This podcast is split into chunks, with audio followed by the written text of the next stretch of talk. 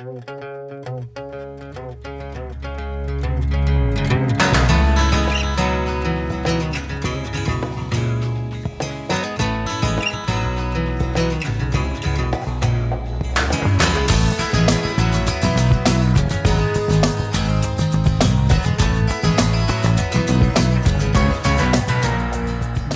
הבאים למסך של כסף, פודקאסט בשידור לא כל כך חי, אבל עדיין רלוונטי.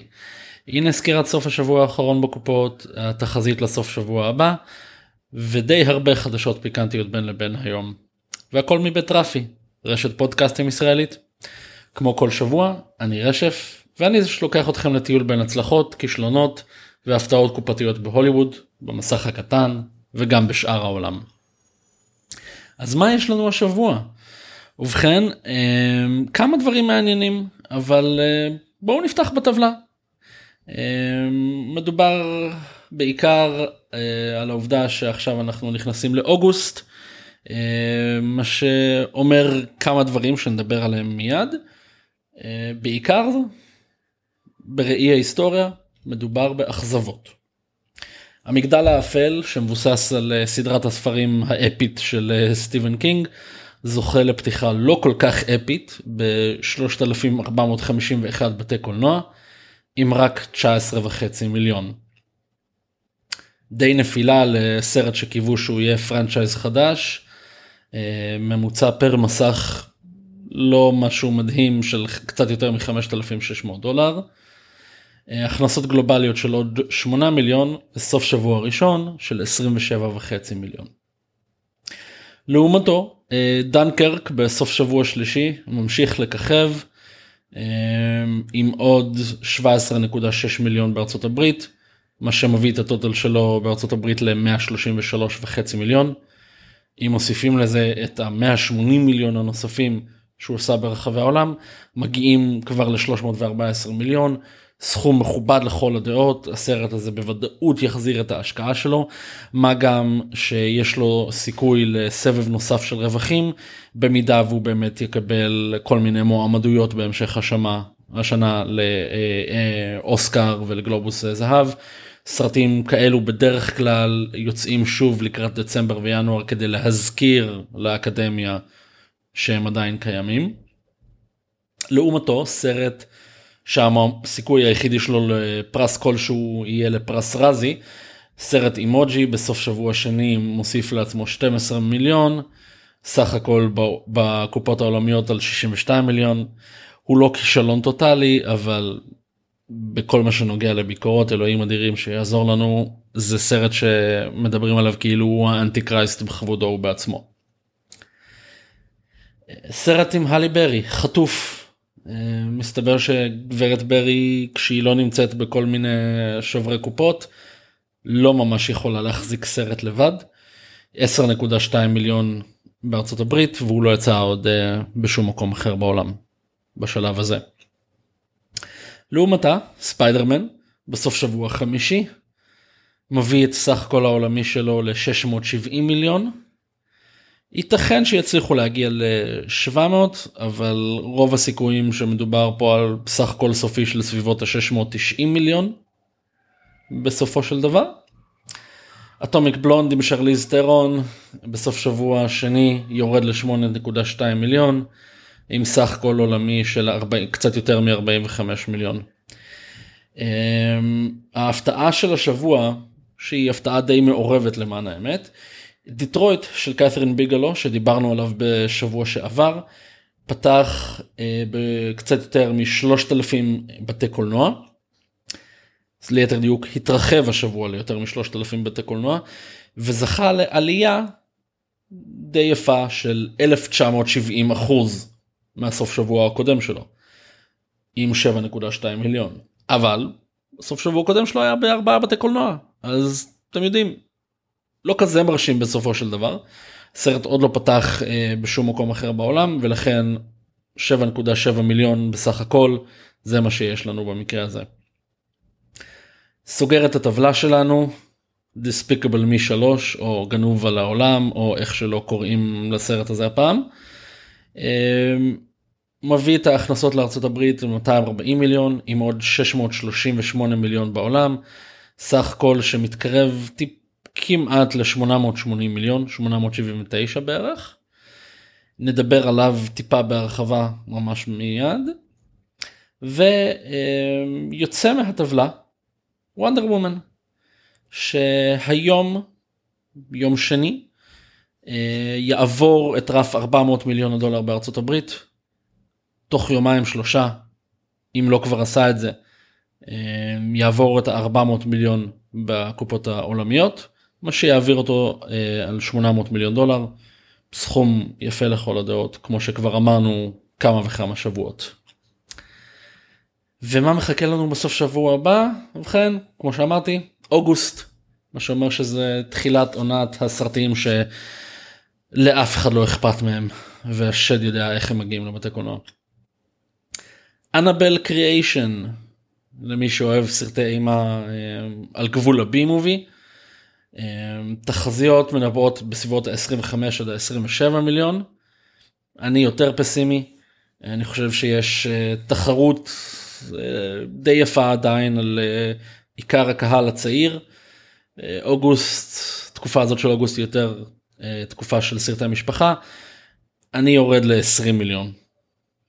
נחכה ונראה מה יהיה. טירת הזכוכית עם קאסט די מדהים של ברי לארסון, וודי הרסון, נעמי ווטס. זוכה לפתיחה רק ב-1500 בתי קולנוע. תחזיות מדברות על סביבות השלושה ארבעה מיליון. כשכל דבר מחמש מיליון צפונה ייחשב כהצלחה מסחררת בשבילו.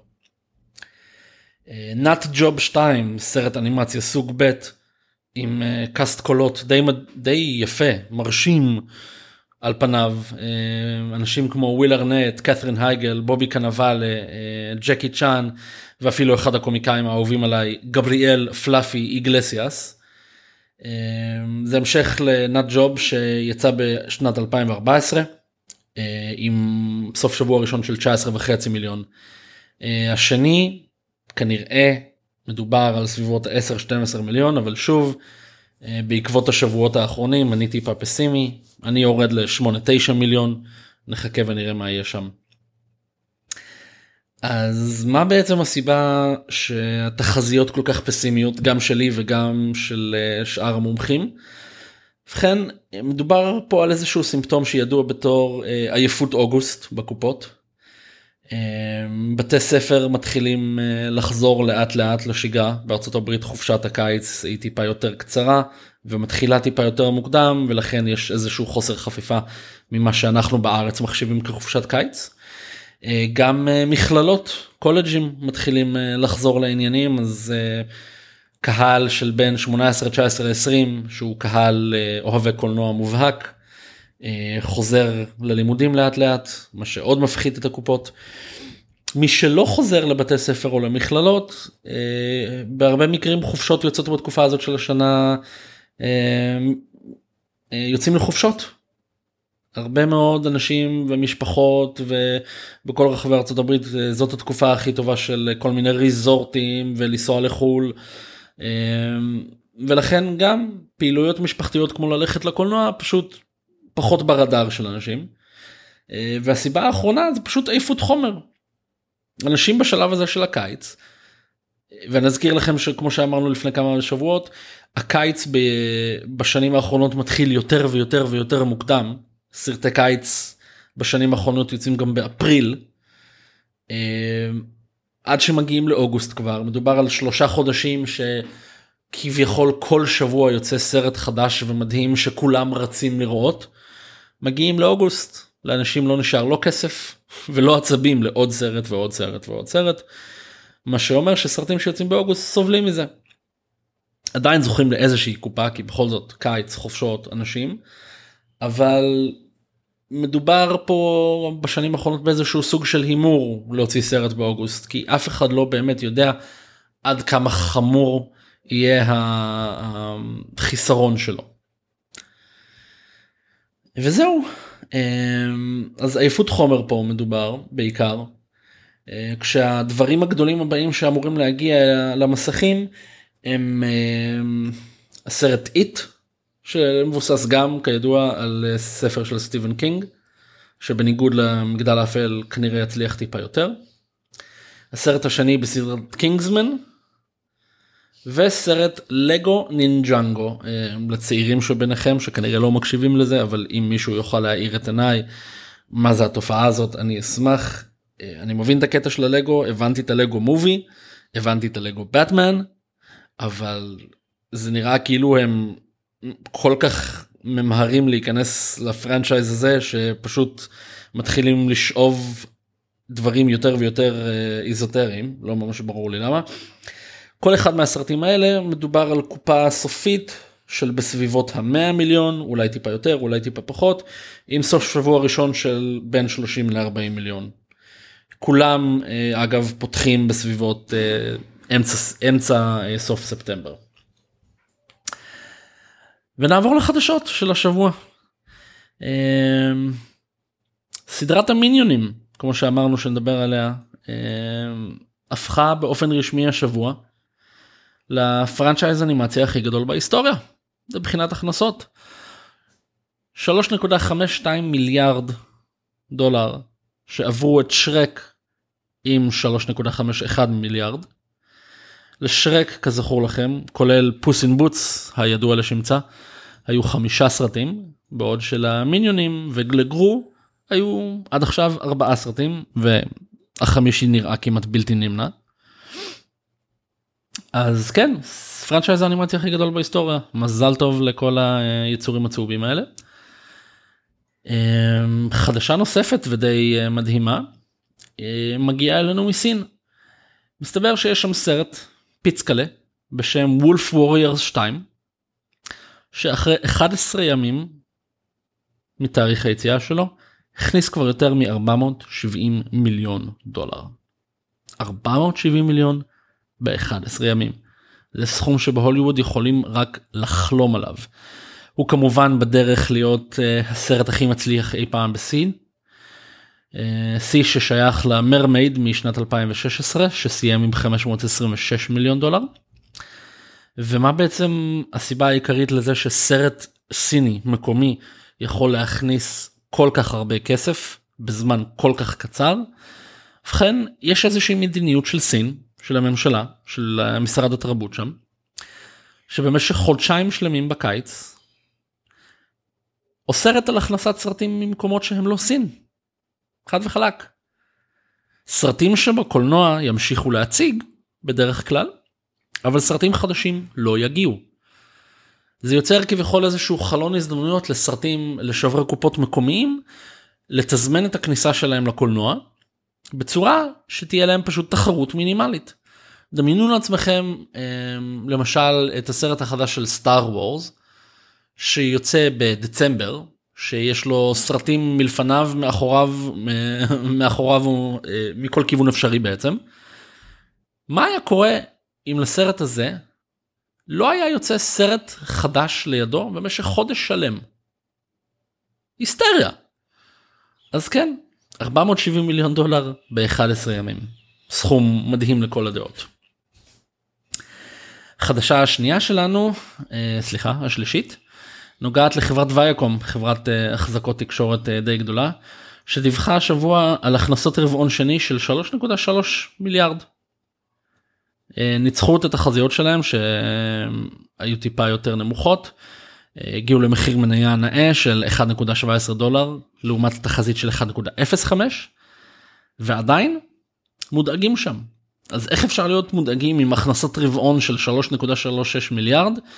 ובכן אה, ההכנסות שלהם מאחד המקורות העיקריים שזה מכירת מודעות בכל הערוצים שלהם בסרטים בתי קולנוע באיפה שלא תרצו.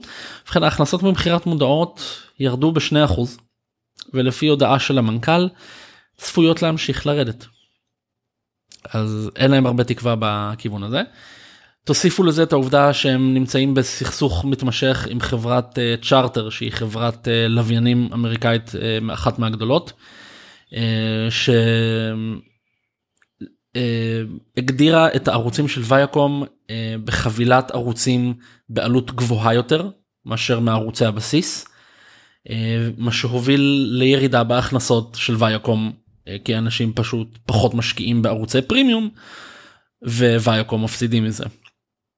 בנוסף לזה תשלום של חברת הו-הו מדיה מסין כן הו-הו אלא אם כן אני מבטא את זה בצורה ממש לא נכונה.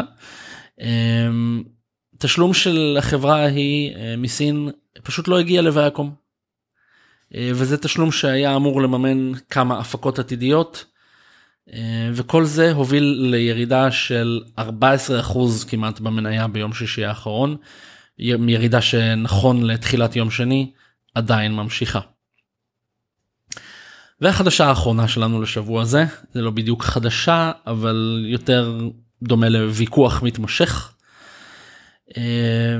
לגבי משהו שנקרא פרימיום VOD אם שמעתם. פרימיום VOD זה למעשה איזשהו רעיון שמסתובב כבר כמה שנים טובות ברחבי הוליווד לצמצם את החלון אקסקלוסיביות של בתי הקולנוע. כרגע רוב החברות מבטיחות בלעדיות של 90 יום לבתי קולנוע זה אומר שבמשך לפחות 90 יום מאז היציאה של סרט הוא לא יכול להקרין או להיות משווק בשום פורמט אחר מעבר לבתי הקולנוע. החלון הזה הלך היה יותר גדול משלושה חודשים אבל הוא הלך והצטמצם בשנים האחרונות. אה, מדובר פה בשינוי מסיבי לתעשייה כולה. אה, שינוי שאחד התומכים הכי גדולים שלו הוא שון פארקר שזכור לכולנו מנאפסטאר וגם פייסבוק. אה, חברה שהוא הקים שנקראת הסקרינינג רום שנתמכת על ידי שמות כמו סטיבן ספילברג, ג'יי ג'יי אברהמס ועוד כל מיני. מנסה לשווק בשנתיים האחרונות ממיר בעלות של 150 דולר. שהממיר הזה פשוט יאפשר לאנשים לצפות בסרטים שיוצאים באותו זמן שהם יוצאים לקולנוע. הלקוחות הפוטנציאליים ישלמו 50 דולר לצפייה בסרט ויהיה להם 48 שעות חלון של 48 שעות לראות את הסרט מרגע שהם משלמים את ה-50 דולר האלה. אז uh, תעשיית הפרימיום VOD מדובר פה על משהו שכנראה בשנים הקרובות איכשהו יגרום לשינוי מסיבי בקולנוע uh, אבל הוא לא יקרה השנה וסביר להניח שגם לא ב-2018 uh, הודעה שיצאה מפגישה של uh, בעלים של כמה רשתות בתי קולנוע uh, בארצות הברית. שהם עדיין לא מוכנים בכלל לשמוע אה, על כל מה שנוגע לפרימיום VOD ולסקרינינג רום ולשאר אה, דברים כאלו אה, מדובר פה גם יותר על צעקות הרבה יותר גדולות בכל פעם שנטפליקס מנסה לשווק סרטים גדולים בצורה חדשנית. נחכה ונראה מה יהיה עם זה. וזאת התוכנית שלנו השבוע.